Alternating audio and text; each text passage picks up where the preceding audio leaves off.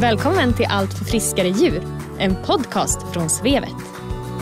Det här är podden för dig som jobbar inom djurens hälso och sjukvård. Eller för dig som bara är nyfiken på vår bransch. Vi strävar efter att varje avsnitt ska ge dig som lyssnar ny kunskap och inspiration. Jag heter Nathalie. Och jag heter Maria. Följ med oss när vi träffar spännande gäster från alla hörn och kanter av veterinärbranschen i Sverige. Tillsammans gör vi ju allt för friskare djur.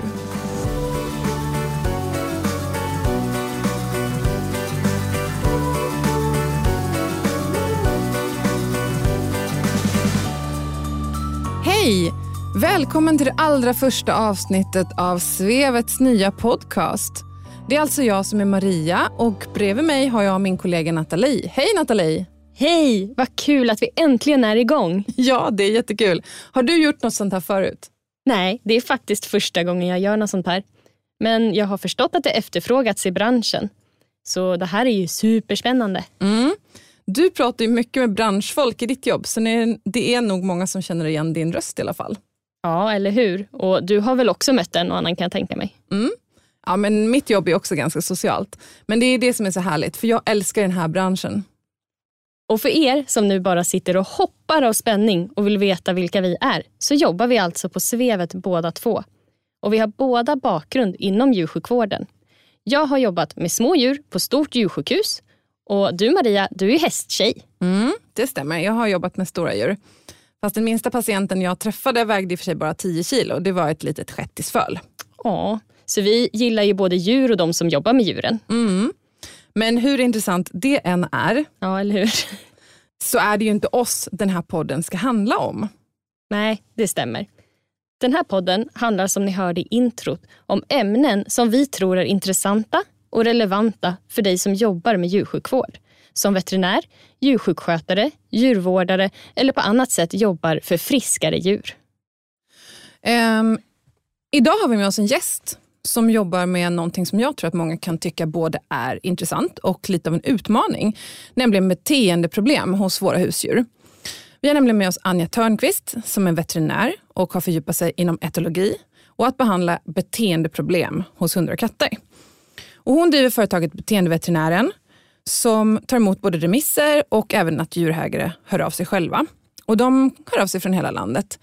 Välkommen till podden Anja, kul att ha dig här. Tack så jättemycket, det är jätteroligt att få vara med. Mm. Vad har du för bakgrund? Kan du berätta lite om din bakgrund och hur kom du in på etologi och beteendeproblem? Alltså jag är, I botten så är jag ju veterinär, precis som du sa. Eh, jag läste till veterinär uppe i Uppsala mellan 2005 och 2011. Så jag blev klar för snart tio år sedan, det är helt galet. Ehm, och sen så var det så att de, jag har alltid varit intresserad av just beteendebiten och etologi, alltså djurens, läran om djurs beteende. Och gjorde så när jag läste sista terminen och vi faktiskt hade möjlighet att välja lite grann olika kurser och sådär. Så sa jag hej till, hej då till mina klasskompisar under ett halvår och läste tillsammans med husdjursvetare istället och läste då kurser inom just beteendevetenskap på djur, så etologi och även en del djurskydd faktiskt. Och sen så gjorde jag också mitt examensarbete inom det, dock på kor och kalvar. Så jag har faktiskt tekniskt sett läst etologi för de flesta djurslag. Ehm, så att jag jobbar, förutom hund och katt, så jobbar jag faktiskt även med till exempel kanin och, och så. Det enda jag egentligen inte jobbar med är, är häst. Ehm, och sen så har jag läst, vidareutbildat mig på diverse kurser och så efteråt parallellt med att jag började jobba som veterinär. Um, både liksom på universitet och högskolor och så, men också privata kurser för till exempel Sveriges akademiska etologer när de anordnar kurser och sådär. Och sen har jag successivt mer och mer börjat jobba med det uh, och inrikta mig liksom på att ha bara dem som beteendepatienter istället för att ha jobbat kliniskt som veterinär vanligt. Utan det blir mer och mer beteendepatienter helt och hållet. Mm. Det låter jättespännande. Vad mycket du har hunnit med. Mm. Grymt! Kan inte du berätta lite mer för oss om eh, Eh, hur ett vanligt fall kan se ut? Jo, absolut. Um, alltså den absolut vanligaste patienten för mig är en katt som kissar inne. Ofta så är det nästan hälften av mina patienter som hamnar i den kategorin. En annan vanlig patient är en katt som har attackerat antingen djurägarna eller alltså främmande människor som är på besök eller, eller hunden i familjen eller något liknande. Och sen har jag också såklart mycket, alltså en del hundpatienter, mycket rädsleproblematik hos hundar. Alltså en del separationsångest, aggressionsproblematik um, och lite blandad kompott. Och sen också faktiskt demens hos djur, både hund och katt. nästan mest på hundsidan men även en del på katt. Hur brukar de här patienterna hitta dig? Tänkte jag, eller det är djurägarna som hittar dig, men hur brukar de komma i kontakt med dig? Du sa, ja. katt, katter som sitter och googlar mitt namn. Ja, det hade ju varit någonting. det hade varit lite häftigt. Nej, ja. nej det, har, det, är det nog inte. Jag har inte fått så många egenremisser från djuren själva faktiskt. Nej. Konstigt nog. inte än. Alltså de flesta kommer i kontakt med dig antingen för att de har blivit tipsade eller faktiskt remitterade från sin vanliga veterinär och sen så blir vidare remitterade från sin veterinärklinik. En del blir remitterade från hundtränare eller etolog där man har gjort liksom miljöåtgärder och träning och sånt och sen så känner man att man behöver hjälp även med psykofarmaka. Och sen är det såklart många som hittar mig på egen hand. Man har googlat på internet, sett hemsidan helt enkelt. Eller har hört talas om det i någon Facebookgrupp någonstans. Någon har Alltså få tips om det. Mm. Um, sen så är det lite olika hur de liksom tar sig an. En del har som sagt redan gjort en del tillsammans med hundtränare till exempel när det gäller hundar. En del har inte har liksom hört talas om det, fått tips av sin veterinär och har inte ens varit på kliniken. Så mm. det är väldigt olika. Uh, och sen så är det så att de flesta av dem kontaktar mig och vill ofta höra vad som finns att göra till att börja med. Och Sen bokar man in dem och så gör man en, en utredning på det. Mm. Cool. Mm. Ledsna katter låter det som att du får ja, hantera ja. en hel del. Alltså det är ju, det, och det känns som en sån här sak som många katter avlivas i onödan. Absolut. På grund av att de kissar inne och att man inte orkar eh, hantera det liksom, som djurägare och för att man tycker det är svårt. Ja. Och för att man inte vet vilken hjälp som faktiskt finns. För jag, jag, kan ha full förståelse för att man hamnar i en situation när man väljer att avliva sin katt om det är så att de kissar in och kissar in och kissar in. Och man, man, alltså, jag förstår också att folk inte har råd att köpa en ny soffa liksom, hur många gånger som Nej. helst. Och lukten sitter ju kvar länge. Nej, precis, och så lukten sitter kvar. Jag har en del djurägare där liksom ena parten i, i förhållandet hotar med att göra slut för att man stått mm. ut med att katten kissar på ens mm. grejer. Eller där hyresvärden hotar med att liksom vräka en för att mm. man är på väg att på grund av att det blir problem på det sättet. Så jag förstår att det, är en, att det är en jättejobbig sits. Sen är, det som är lite sorgligt med katterna är att jag kan känna ibland att, att hundarna får ibland många fler chanser av djurägarna. Mm. Och framförallt just med, alltså att man kontaktar hundtränare, man tränar och jobbar med dem på ett helt annat sätt. Många gånger, absolut inte alltid, men, men generellt sett. Medan i katternas fall så är det lite grann att man testar till exempel Fellway och man testar kanske något kosttillskott och sådär. Och räcker inte det, vilket det tyvärr inte alltid gör, mm. så ger man liksom upp för man känner att man tror och tänker att man har gjort allt. Mm. Um, många djurägare, framförallt kattägarna som kommer till mig, säger nästan, jag tror nästan, ja, nästan 99 procent av fallen är liksom, säger till och med när de ringer och vill boka tid att det här är sista chansen, mm. går inte det nu så, så, är det där vi hamnar. Liksom. Mm. Um, och Sen tror jag också att det är många som som sagt, man vet inte att det finns möjligheten att få den här omfattande hjälpen och också Nej. att man faktiskt kan medicinera katter och att det har väldigt bra effekt på katter som kissar fel. Precis. Så det... Och det är lite det vi kommer fokusera samtalet om idag. Mm. För att när jag träffade dig första gången och du eh, pratade om det här med psykofarmaka till mm. katt så tänkte jag, och jag är säkert inte ensam om att tänka det, va?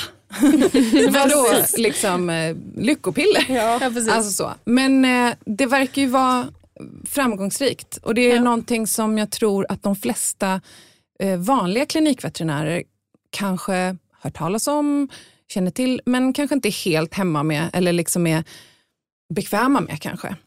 Eh, och, eh, så att, det tänkte jag att vi skulle prata lite grann om ja. idag. Eh, hur använder du eh, psykofarmaka? Liksom, hur skriver du ut, till vilka patienter skriver du ut det? Ehm, Berätta lite generellt. Man kan säga generellt sett så psykofarmaka är för mig ungefär, samma, ungefär motsvarande smärtlindring och antiinflammatorisk medicin är för en ortoped. Mm. Det vill säga det är någonting som man använder som ett viktigt verktyg och som ibland faktiskt kan vara en botande behandling eller göra att man lindrar så pass mycket att djuret kan leva ett långt och, och bra liv. Mm. Um, men att det inte är den enda åtgärden man kan göra uh, av olika skäl. Alltså lika lite som du kan behandla en jätteallvarlig ortopedisk skada med enbart NSAID-preparat. Du behöver fort, du, det kanske är så att du fortfarande måste liksom gå på rehab till exempel. Eller du, behöver mm. göra, och du behöver kanske fortfarande anpassa nu är jag verkligen ingen ortoped, men, mm. men jag tänker att man till exempel man, man, man håller inte på med massa cykelrastningar till exempel om du har en hund som har en skada på ett ligament. till mm. exempel. Mm. Så att det är fortfarande så att du behöver anpassa saker i, i liksom hantering och rutiner och miljö och så. Men det fortfarande kan vara en väldigt viktig del i behandlingen. Så att för mig är det, och det är lite samma sak där, att för min del så generellt sett på de allra flesta patienter så handlar det om att man ger de här medicinerna under en begränsad period. Det är inte så att de står på det hela sina liv. Nej. Sen kan det vara standard är att man har dem på det kanske en till två månader i alla fall. Så att det är fortfarande förhållandevis, det är längre tid än om man säger tio dagars antibiotika. Liksom. Utan det handlar ändå om en lite längre period. Men det är absolut inte så att tanken är att katten eller hunden eller kaninen eller vad det nu handlar om ska stå på det liksom hela sitt liv. Utan det är under en begränsad period i kombination med att man då ser över först och främst vad grundorsaken är och sen också att man åtgärdar den. Ehm, och det handlar ofta när det gäller katterna mycket om att ändra saker i deras miljö, ändra saker kring rutiner och hantering och liksom hur en dag ser ut i kattens liv. Och för hundarna handlar det om att lägga upp, och det gör ju då inte jag, utan det har jag samarbete med duktiga hundtränare och etologer som då arbetar och lägger upp ett träningsplan och, och så för hunden. I kombination med medicinen. Då. Mm. Just det. Så det, jag skriver nog ut ungefär lika mycket fluoxetin som de flesta veterinärer skriver ut metacam, skulle jag gissa. Vilket är lite roligt när man tänker på... Liksom, det är lite annorlunda arbete på det sättet. Jaha. Vad finns det för forskning om det här? Finns det någon evidens för att det verkligen Ja. fungerar? Absolut. Nej, det är inte så att jag bara höftar till med det. Nej, jag förstår det. Det var, någon, det var lite kul, jag hade någon djurägare, för det här har varit, jag kan säga senaste åren så har det hänt ganska mycket på den här punkt, alltså just det här området i Sverige. Mm. Eh, Jag märker att det är väldigt stor skillnad i inställningen till det, både bland djurägare men även hos kollegor. Man jämför nu senaste åren, alltså två, tre åren jämfört med när jag började jobba med det 2011, 2012. Mm. Då det var fortfarande väldigt, väldigt liksom, ja, men så man var väldigt skeptisk till hela grejen. Och man, och var liksom, ja, men det var väldigt tabu nästan. Och även djurägarna var väldigt sådär, ja, men kan man ens göra det här? Och nej, det känns inte okej. och så, men det var ingenting man pratade om. Eh, och jag vet när det kom ut, det var någon, någon eh, artikel som skrevs i, i alltså, så här, och då vet jag att det, jag vet, det var världens, vär, världens, världens diskussioner och så i sociala medier kring det. Och jag blev ganska hårt ansatt av både djurägare och en del kollegor liksom, via Oh, inlägg och sådär. tufft. Ja, och det, det det som var- är intressant är att det har verkligen, skift, alltså, det har verkligen gjort ett, sett ett skifte. Mm. Att nu ser man mer att det faktiskt kan ha sin plats inom ramarna för vad som är som sagt är evidensbaserat. Liksom. Mm. Och det finns absolut evidens. Alltså det. Om man tittar bara i England till exempel som inte är jättelångt bort eller jätteolikt oss. ehm, eller Frankrike och såklart även i viss mån USA. Så är det här någonting som, där det veterinärer faktiskt har det. Precis som att man har en kardiolog så kan man ha en vet- beteendeveterinär på ett helt, helt annat sätt än vad vi har haft i Sverige hittills. Eh, och man kan också se att återigen som sagt att enbart medicinering i sig botar liksom inte saker och ting utan det handlar om att man tar ett helhetsgrepp på hela situationen. Men att ibland så är det så att det faktiskt har väldigt god effekt. Framförallt på kisskatterna men även på för att hjälpa till med rädsleproblematik till exempel.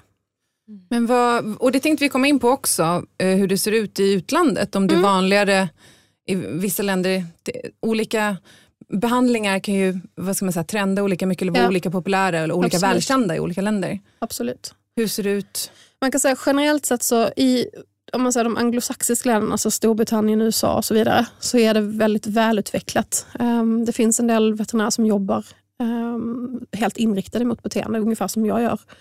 Ehm, men som jag vet som Sarah Heath som finns till exempel i Storbritannien, hon har jobbat med det här jag vet inte hur många år eh, och är verkligen inriktad enbart mot det. Och jätte, jätteduktig, så jag har bland annat gått en del kurser just för henne. Um, tittar man i Frankrike, USA, Storbritannien så finns det också mycket mer läkemedel registrerade för djur. Just det. Som fluoxetin till exempel finns det ett preparat som finns utomlands. Det är inte, inte godkänt i Sverige men det finns till exempel i Frankrike. Då. Ehm, och jag har ibland faktiskt djurägare som har, har en bakgrund i några av de här länderna och liksom från, från deras perspektiv så tycker de det är jättemärkligt att det inte finns i Sverige på samma sätt. Men är det vanligt att eh, man säger vanliga allmänpraktiserande veterinärer också skriver ut det här eller det, går det fortfarande via en Det är, beteendeinriktad? nog lite, det är nog lite olika tror jag. Jag tror att det, det skiljer sig säkert lite grann åt vilket land vi pratar om och kanske också vilken region och så. Så det vet jag faktiskt inte på rak arm eftersom jag inte har, jag har, inte varit, jag har inte varit så mycket utomlands tyvärr. Men, men om man säger så generellt sett att det är inte vad ska man säga, det är mycket mer vanligt förekommande och det är mycket mer välkänt. Eh, Och just det faktum också att, att slår man i då, motsvarigheten till FASS så finns det mycket fler, alltså många fler preparat. Mm. Så det är definitivt mer vanligt förekommande. Och det, sen, sen kan jag väl ibland kanske tycka att som i USA till exempel att det nästan slår över på andra hållet istället där man skriver ut psykofarmaka liksom nästan till höger och vänster för känslan ibland när man läser alltså fallbeskrivningar och så. Ehm, och att ja, att det nästan blir liksom andra motpolen till hur det har varit här. Så att det, det är väl kanske lite dubbelt också. Men där är det också, jag tänker också, det handlar också om att man har olika syn på djurhållning. Jag menar, I USA gör de ju massa ingrepp som man aldrig skulle komma på tanken att göra i Sverige. visst. så det är en kulturell skillnad så också, även inom veterinärmedicinen, Mm. som såklart skiljer. Men vet du hur det ser ut liksom, i resten av landet, i, om man tänker i Sverige? Då? Mm. Är det liksom någonting som har börjat bli populärare bland vanliga, jag säger vanliga klinikveterinärer, men alltså den Allmänpraktiserande, allmänpraktiserande liksom, klinikveterinärer, eller får du dem allihopa själv? Alltså jag kan säga så här, jag märker skillnad nu om jag tar de senaste tre åren, alltså sen jag började hålla kurser. För att jag märker att många av de som har gått kurser för mig börjar ju faktiskt ta emot de här patienterna och faktiskt skriva ut lite psykofarmaka. Mm. Um, sen är det inte alla som gör regelrätta utredningar och framförallt som kanske inte har samma metod för hur man gör dem som jag gör. Man, man kan ju arbeta med det på olika sätt. Men absolut att det, att det börjar spridas generellt sett över, över liksom hela Sverige. Jag kan inte säga att jag tycker att det är någon jättetydlig skillnad geografiskt så, utan det har nog mer att göra med liksom just Alltså kanske att man är, jag tänker rent krasst att de flesta av de kurserna jag har hållit är ju mer i södra och mittersta Mm delen av Sverige och inte längst upp i Norrland. Men jag vet också veterinärer långt upp i Norrland som, som faktiskt Mm. eh, tar till det här som en, en del i, i behandlingslådan liksom, lådan, om man säger. Mm. Och de här veterinärerna som testar det här, den här metoden tänkte jag säga. Eh, kan de, vad, förvänta, vad kan de förvänta sig för resultat? Alltså man kan säga när det gäller de kategorier som oftast svarar väldigt bra på behandling är framförallt innekissande katter. Alltså de här återkommande idiopatiska cystiterna som liksom kommer in en gång i halvåret och har samma problem Slutar igen. de kissa helt och hållet? det de gör det? De gör det i de allra flesta är fall. så. Mhm. Sen är det klart att det hänger också mycket på att det är klart att återfallen är vanliga om det är så att man inte åtgärdar grundproblemet. Mm. Ibland kan det vara ett grundproblem som är mer eller mindre svårt att göra någonting åt. Alltså är det så att katten kissar inne för att man har skaffat barn till exempel. Ja. Lite svårt att, att flytta på barnen. Och där, är, där kan medicinen vara det som får det att funka och få katten att känna att det känns okej med den här förändringen i deras liv. Medan i andra fall, om det handlar till exempel om kattosämja mellan två katter som bor ihop, gör man de miljöåtgärderna för att få det att fungera bättre så kan man ofta ge medicinen en kortare period och sen kan man sätta ut den och sen är det liksom, fungerar det efter det. Då har de hittat sina platser Precis. så i hemmet. Ja. Under den. Ja. Den, när det gäller dementa hundar så har jag haft, det var nog en av de första patienterna som jag fick mejl från andra veterinärer som beskrev att de var helt lyriska över att de upplevde enorma skillnader på, på sina patienter. Och i vissa fall också där det hade räddat liv, att djurägarna hade kanske varit ganska nära att välja att avliva för man kände att hunden hade ingen bra livskvalitet. Och sen har man satt in medicin och sen har de liksom fått som en ny hund och vunnit alltså, ett till två, tre år beroende på vad det varit för hundras. Um, där jag också faktiskt ibland har fått mejl från veterinärer som har varit helt lyriska över att men jag hade ingen aning om att det här fanns eller att det hade så bra effekt. Häftigt. Så det är rätt häftigt. Sen är det klart att det, där är ju en skillnad. Säga, de flesta liksom, de här lyckliga historierna gäller ofta innekissande katter och dementa hundar. Där är liksom de kategorierna som jag upplever har absolut bäst effekt och där det gör störst nytta. De som är svårast att behandla det är kanske mm, i stor utsträckning alltså hundar med aggressivitetsproblematik. För där är det ofta så mycket runt omkring som spelar roll också. Det, och där är det svårt som veterinär att ta en helhetsgrepp om det på det sättet. Liksom. Mm. Och där hänger det enormt mycket på just hundtränare och vad man har för rutiner i övrigt och hur man lägger upp det. Och det är inte, så, det är inte lätt. Liksom. Nej. Men eh, vi tänkte faktiskt, eh, eller jag, vi tänkte på det också, det här med behandling av hund och katt, alltså vad det är för skillnad om du behandlar med eh, du ska få komma in på vilka preparat Ja. du använder sen, men jag tänker de här, den här liksom psykofarmakabehandlingen, eh, vilka olika patienter det lämpar sig till. Du, vi har pratat om kissande katter, Ja. eh, dementa hundar. Har du liksom, är det några fler skillnader så? Mellan djurslagen Men- och vilka typiska patienter har du i de olika djurslagen? Om Liksom? man, säger så, om man börjar med hund, så den absolut vanligaste patienten jag har på hundsidan det är en hund som har någon form av rädsleproblematik. Eh, ljudrädsla är nog den absolut vanligaste. Eh, jag tror nästan alla hundar som har någon rädsleproblematik som jag har haft har haft bland annat ljudrädsla. Problemet är att det ofta lätt kan eskalera och bli, handla om ännu mer saker efterhand. Ehm, och sen är det hundar som är dementa, som också är en ganska stor grupp. De har blivit mycket mindre på sistone och det tror jag har mycket att göra med just att deras vanliga allmänpraktiserande veterinärer faktiskt skriver ut medicinen till dem. Så där får jag inte lika mycket remisser längre faktiskt. Vilket jag, kanske låter konstigt men det är jag ganska glad över för jag upplever inte att det är att de inte då får hjälp utan ibland kan jag se också i remisser att det faktiskt står att de redan har prövat demensmedicin. Mm. Ehm, Men att de också vill ha råd om, om miljöåtgärder. Så där, där är det verkligen någonting som känns som att det har landat hos många kollegor ute i landet att faktiskt kunna våga använda och våga skriva ut. Mm. Och Sen är det såklart också en del där det har varit problematik med någon form av aggressions um, liksom problem. Mm. Um, det som är viktigt att tänka på är att, jag brukar säga som jag sagt att aggression är lite grann som man tänker kräkningar, så det är ett symptom. Det är liksom ingen egenskap eller diagnos i sig själv, utan det, det har ju någon form av orsak. Det kan handla som sagt rädsla i botten och det kan handla om, liksom, man delar liksom in det i olika kategorier beroende på vad orsaken till aggressionen är. Och Mm. behandlar också det olika utifrån vad det handlar om. Mm. Um, sen när det gäller hundarna, så, så det är väl de typiska. Mm. Rädsleproblematik, i viss mån aggression och sen då dementa hundar. På kattsidan så är som sagt den absoluta majoriteten är de här katterna som kissar inne Mm. och har återkommande ofta cystiter. Um, men jag har också de som bajsar på fel ställen. Det är också en klassiker. Uh, och sen har jag också även där då de som har problem med aggressions, alltså någon form av aggressionsproblematik. Eh, Att antingen att de ke- attackerar ägarna eller attackerar andra katter i hemmet eller att de attackerar andra djur eller så. Mm. Så det är också en, en ganska relativt stor grupp. Och det är väl jag lite i perioder. Um, kan jag, säga. jag tycker det verkar nästan vara lite årstidsbundet när de kommer in. Det, det är en klassiker är att jag får såna remisser på katter som är ungefär ett år och har börjat lekjakt, eh, attackera sina det. ägare Just. lite missriktat. Det är en ganska typisk patient. Alltså det, är det här beteendet som katt, kattungar har när de leker med ens händer eller hoppar på ens ben kan Mm. de flesta människor tycka är lite halvgulligt även om det gör lite småont. Mm. Men när en vuxen katt på 6-7 kilo gör samma sak när den är ett år gammal så har man inte riktigt samma tolerans för det längre. Nej. Och Problemet är att katten förstår inte riktigt varför det var okej när den var kattunge men Nej. inte som vuxen. Så Nej, det, är- just det. det, märker jag verkligen så här att det går lite i, i skov. Liksom. Men de är inte så, mm, liksom, de behandlar du inte med Nej, alltså, om man säger så, det är ju i grunden egentligen ett normalt beteende. ja, jag tänkte det Ehm, också. och jag kan liksom aldrig, varken kan eller vill, eller hade, alltså, det skulle varken gå varken praktiskt eller ens etiskt för den delen, nej, att medicinera bort liksom, friska beteenden. Um, däremot i de fallen där katten attackerar på grund av rädsla till exempel, Ja. det, Mm. där kan man absolut hjälpa till med psykofarmaka som en del i behandlingen. Just det. Ehm, men när det handlar om lek och jaktaggression så, så nej, där är ju inte, där är inte psykofarmaka lösningen utan där är det ju miljöåtgärder och, och hanteringsrutiner och så Just det. som är. Så egentligen rädslorelaterade Ja, beteenden och så de här cystiterna. Då. Ja. Mm. Ehm, Sen har jag också en del kattägare där katten är rädd för saker och ting. Det är inte lika Mm. vanligt som på hundarna, men, men det finns faktiskt en del katter som har rädsleproblematik. Och jag tror att det kanske är ganska underdiagnostiserat också för att skillnaden på en rädd hund och en rädd katt är att katten kanske går undan och gömmer sig någonstans och så tänker Mm, man inte så mycket mm, mer ja, på det just som ägare. Medan man, om man har en rädd hund som, som ylar och gnyr och skak, ligger och skakar som ett asplöv och kanske till och med kissar på sig och sådär. Det märks liksom, på ett helt annat sätt. mm. Um, och där är också den kategorin som jag har på både hund och katt som handlar om separationsångest. Just det. Um, där är ju definitivt så att det är vanligare på hund. Men jag tror att det finns fler katter än vad man kanske tror som har motsvarande problematik.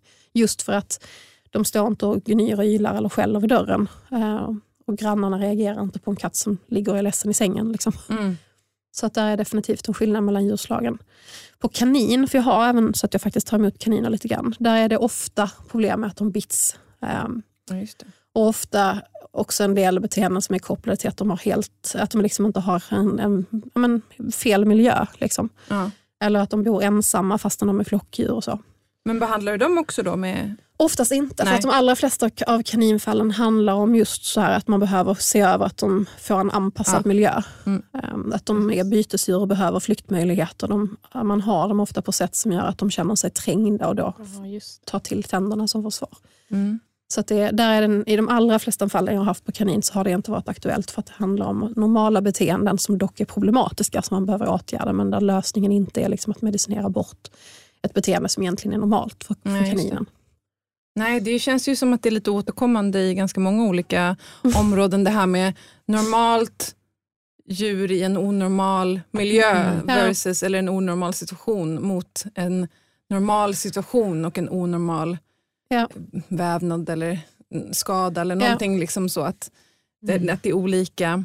Jag kan säga det, svår, det som är så stor utmaning där det är ju att vi människor, när vi har djur, oavsett om vad vi har dem för, är ju, vi tolkar ju egentligen alltid deras beteenden och varför de gör som de gör utifrån ett mänskligt perspektiv och det blir väldigt, väldigt fel. Ja.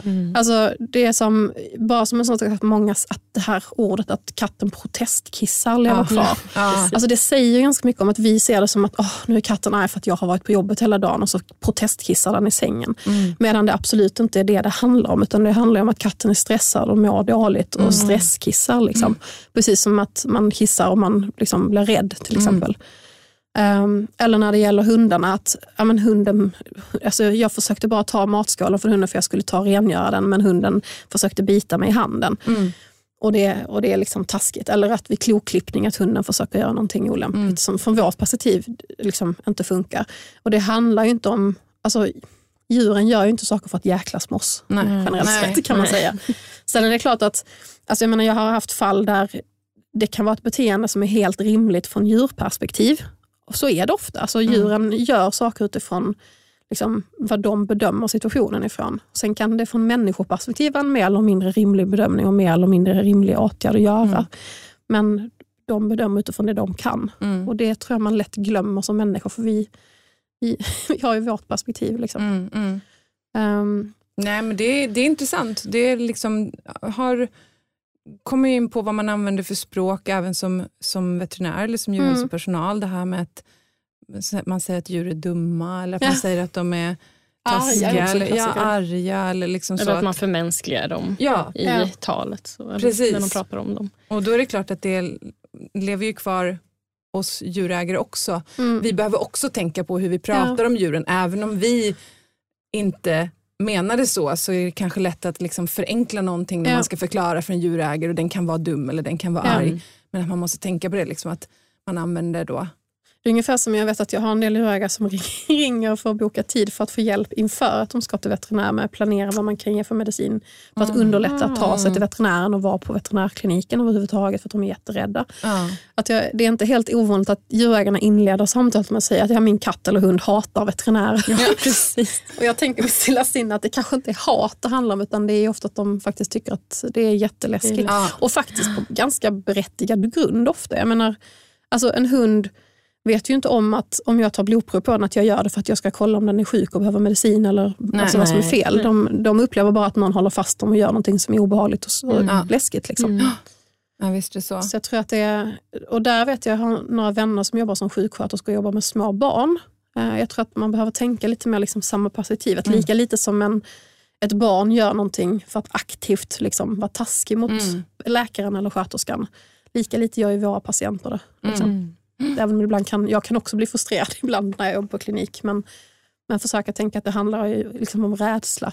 Mm. Och i det fallet också, en sak som jag kan känna som jag tycker är jätteviktig, som jag önskar att, att man liksom hade känt med inom både liksom veterinärkollegor men även sjuk, alltså djursjukskötare och djurvårdare, det är att på klinik så det är en för djuret onormal situation. Och det gör att man kan inte egentligen bedöma en patients beteende utifrån hur de beter sig på kliniken. Ehm, därför att det är inte representativt för hur de beter sig generellt. Och Det är någonting som jag har haft ganska hetsiga diskussioner med kollegor om ibland. Att mena på att en hund som biter åt alla håll på kliniken behöver absolut inte på något vis ha ett aggressionsproblematik i grunden. Nej. Utan det handlar om att hunden reagerar på en för hunden onormal och jättehotfull situation.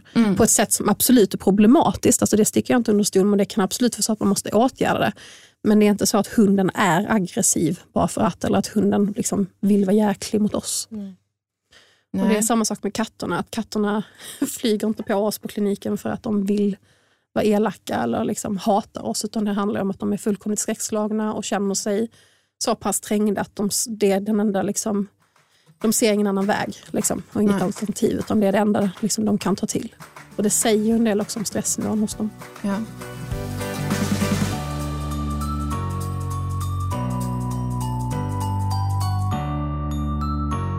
tänker att det är ganska många av dina kollegor som lyssnar på det här avsnittet. Har du någonting speciellt som du skulle vilja berätta?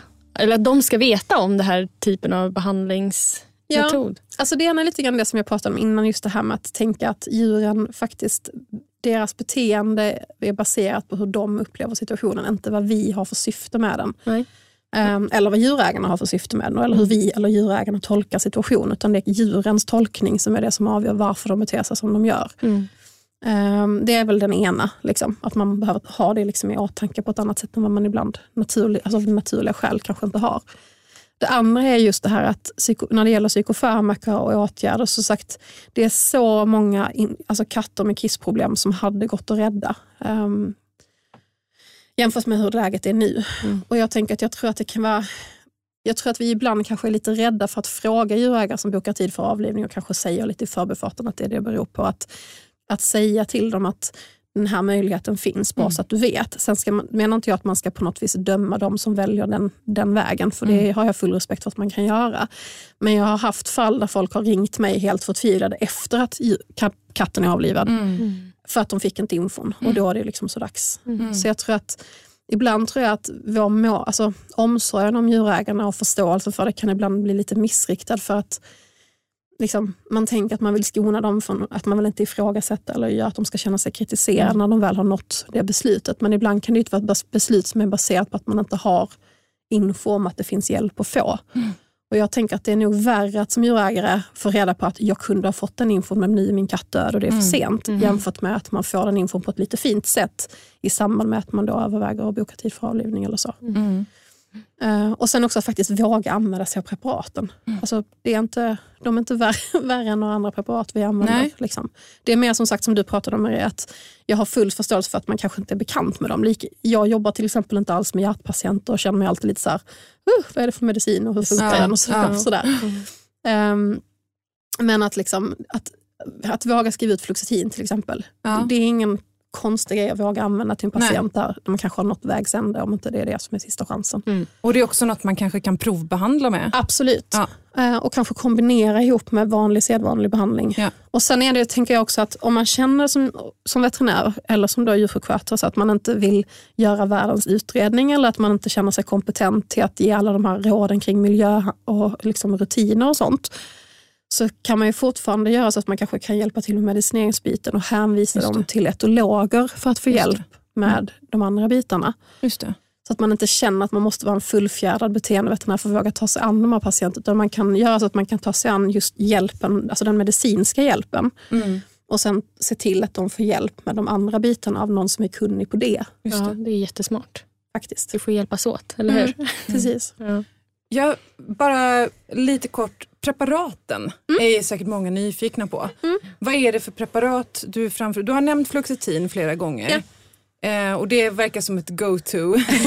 liksom Man- första hand. Det Alltså, man Men kan det är säga- SSRI Ja. och ja, berätta. Alltså man kan säga att det finns lite olika kategorier.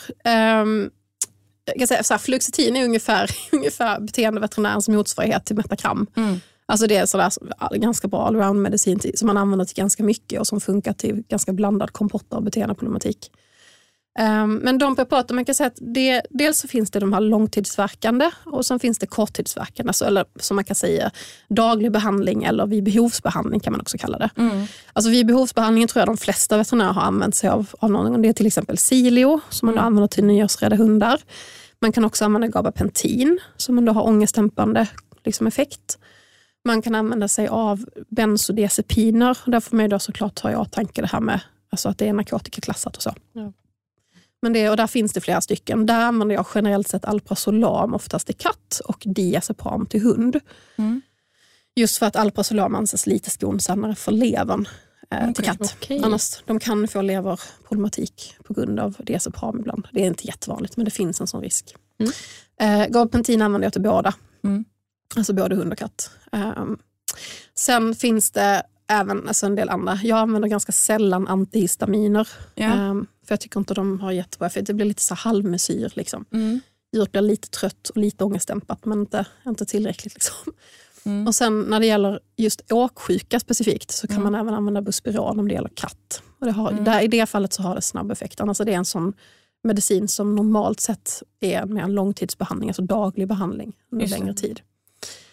Och Sen finns det såklart fler varianter. Pixion till exempel blev ganska nyligen registrerat för att användas vid just nyårsrädsla till exempel. Alltså ljudrädsla Okej, under kortare perioder, så man pratar om några dagar. Ja. Så där finns det lite olika. Det finns mycket att välja på. Ja. Det var mer än vad jag hade en Ja. aning om Ja. att det ens fanns. Och där är det ju, vilket jag väljer beror ju på massa olika saker. Alltså, dels vad det handlar om för typ av problematik Ja. och sen också hur länge de ska ge det. Och. Om det handlar om några dagar eller om det handlar om bara en, liksom, om det är enstaka tillfälle det kan vara. Ehm, sen finns det också då en skillnad mellan djurslagen i viss mån där jag använder något preparat oftare till någon än till det andra. Gabapentin är ett sånt preparat som är väldigt bra att ge inför veterinärbesök till exempel. Mm. Om man har en patient som tycker att det är läskigt med att vara hos veterinären. Och där brukar jag ofta använda det så att man ger det liksom kvällen innan och sen på morgonen när man ska, innan man ska till veterinär. Mm. Så det är de som är liksom lite kortare och en del av dem kan man då använda i kombination med de andra. Till exempel vid rädsleproblematik, att man kan ge dem om det är en hund till exempel som är rädd för åska så kan man ge en daglig behandling med någon medicin. Och sen så just i samband med åskoväder kan man då lägga till till exempel då Alprazolam eller Diazepam eller Gabapentin. Men de långtids, eh, eller lite längre tidsbehandlingarna då? Alltså de, där är en annan grej, utan där tar man ju dem liksom dagligen, eller man och man, djuret, ges dem under, under liksom lite längre tid. Och där är det generellt sett att man siktar på någonstans mellan en till två månader. Så det är lite längre tid just för att det tar ofta, de flesta av dem tar lite tid innan de har full effekt. Och sen vill man ha full effekt under några veckor och sen kan man då trappa ut dem eller sätta ut dem. Och där är, den, där är det också lite skillnad per djurslag. Um, Fluoxetin är en av de jag använder mest och den tillhör dock den här kategorin SSRI, alltså serotonin eh, återupptagshämmare. Och den använder jag både till hund och katt. Framförallt till katt, men även till hund. Och ganska bra allround-medicin, framförallt till innekissande katter. Den har effekt på, på en ganska stor eh, variant av, av olika typer av problematik. Mm. finns också till exempel paroxetin. Det använder jag framförallt vid aggressionsproblematik. Också oavsett lite grann vilken typ av aggression det är, så länge det handlar om lek och jakt. För som sagt, det kan jag inte medicinera. Nej, nej, just det. Ehm, och Sen finns det också en del andra i den kategorin. Men paroxetin och fluoxetin är de två jag använder mest. Mm. Sen förutom SSRI-preparaten så finns det någonting som heter TCA, som är de här tricykliska. Just det. Eh, och där ingår till exempel då den här klomikalm som jag tänker Mm. att många kanske har använt sig av. Men även en annan variant som heter amitriptylin. Um, eller Saroten heter själva läkemedlet. Det kan Mm. vara lätt att komma ihåg. Amitriptylin är helt hopplöst att försöka skriva.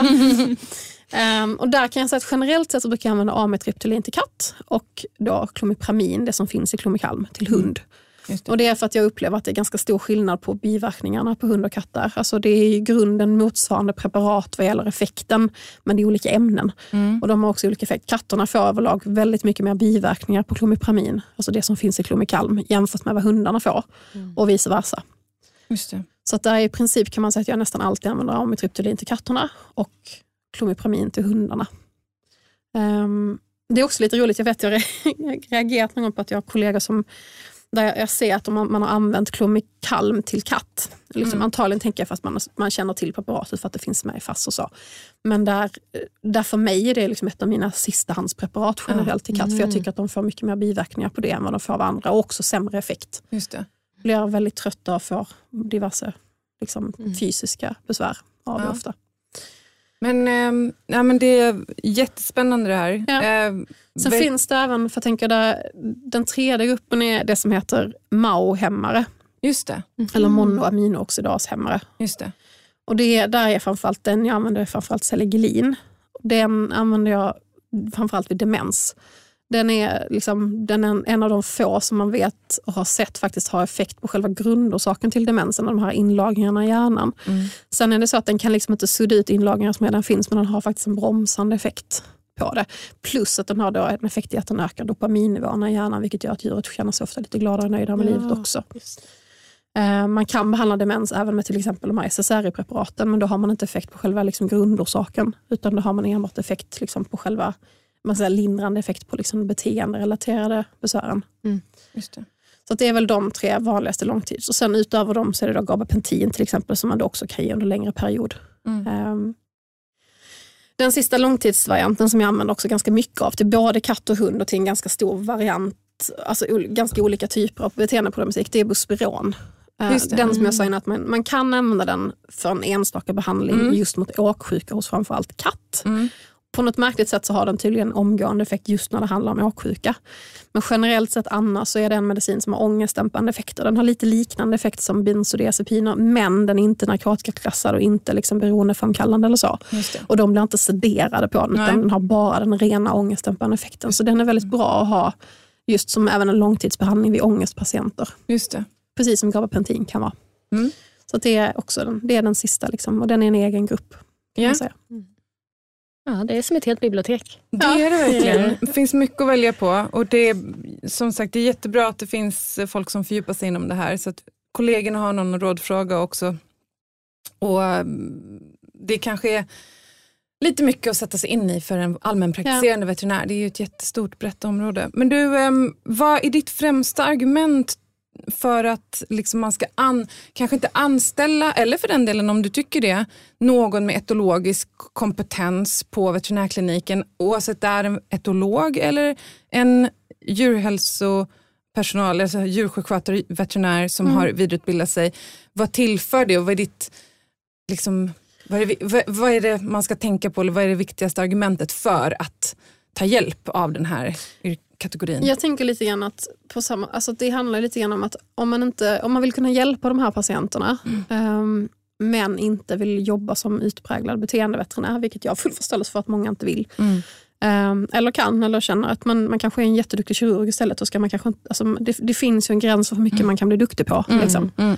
Eller ja, jag har i alla fall en gräns för hur mycket jag kan liksom proppa in i mitt huvud och lära mig. Ehm, och jag tänker att alla varken kan eller behöver bli duktiga på allt. Alltså så är det ju. Vare sig det handlar om, om hjärtmedicin eller det handlar om ortopedi eller det handlar om akutmedicin eller vad det nu handlar om för område veterinärmedicinskt.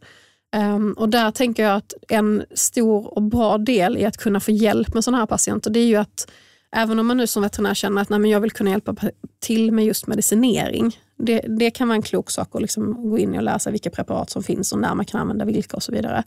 Men när det gäller det här med att analysera vad problemet är till att börja med och därmed också kunna veta vilket preparat man, som är lämpligast. Eh, Men framförallt när det gäller då miljöåtgärder och hantering och rutiner och eventuellt träningsplan för hundarna. Där behöver man ju ha en ganska gedigen koll. För att problemet med om man, när det gäller katterna till exempel, börjar man rumstera om i deras liv, vare sig det gäller rutiner eller miljö. Om man inte har koll på vad man gör så kan det bli att det bara blir värre. Att man utsätter katten för ännu mer stress och så blir det bara, liksom, bara brakar det ihop totalt istället. Ehm, och där har ju etologerna en helt annan kunskap än vad vi som djurhälsopersonal har generellt sett. Så att jag tänker att en alternativet är att liksom utbilda sig inom det här och ha det som ett område man jobbar inriktat mot och går kurser inom det och så vidare.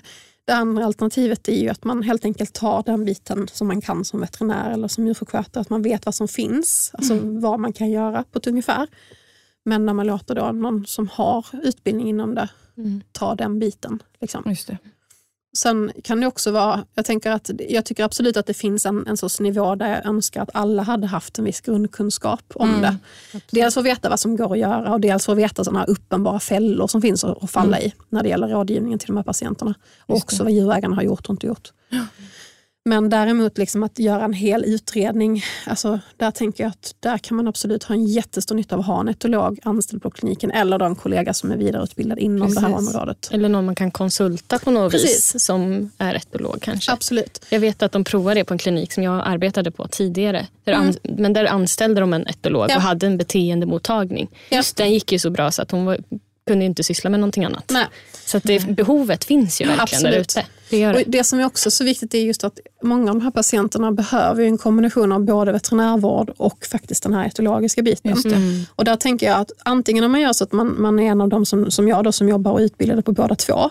Det är ett alternativ. Det andra alternativet är att man helt enkelt har en som har hand om veterinärmedicinska biten medan en annan personal har hand om den här andra Man har, delen. ja, man har ett bra team helt Ja, enkelt. precis. Med all Och där, där hade jag önskat att många fler kliniker hade samarbete med etolog just Ja. för att kunna få hjälp med det här. Liksom. det.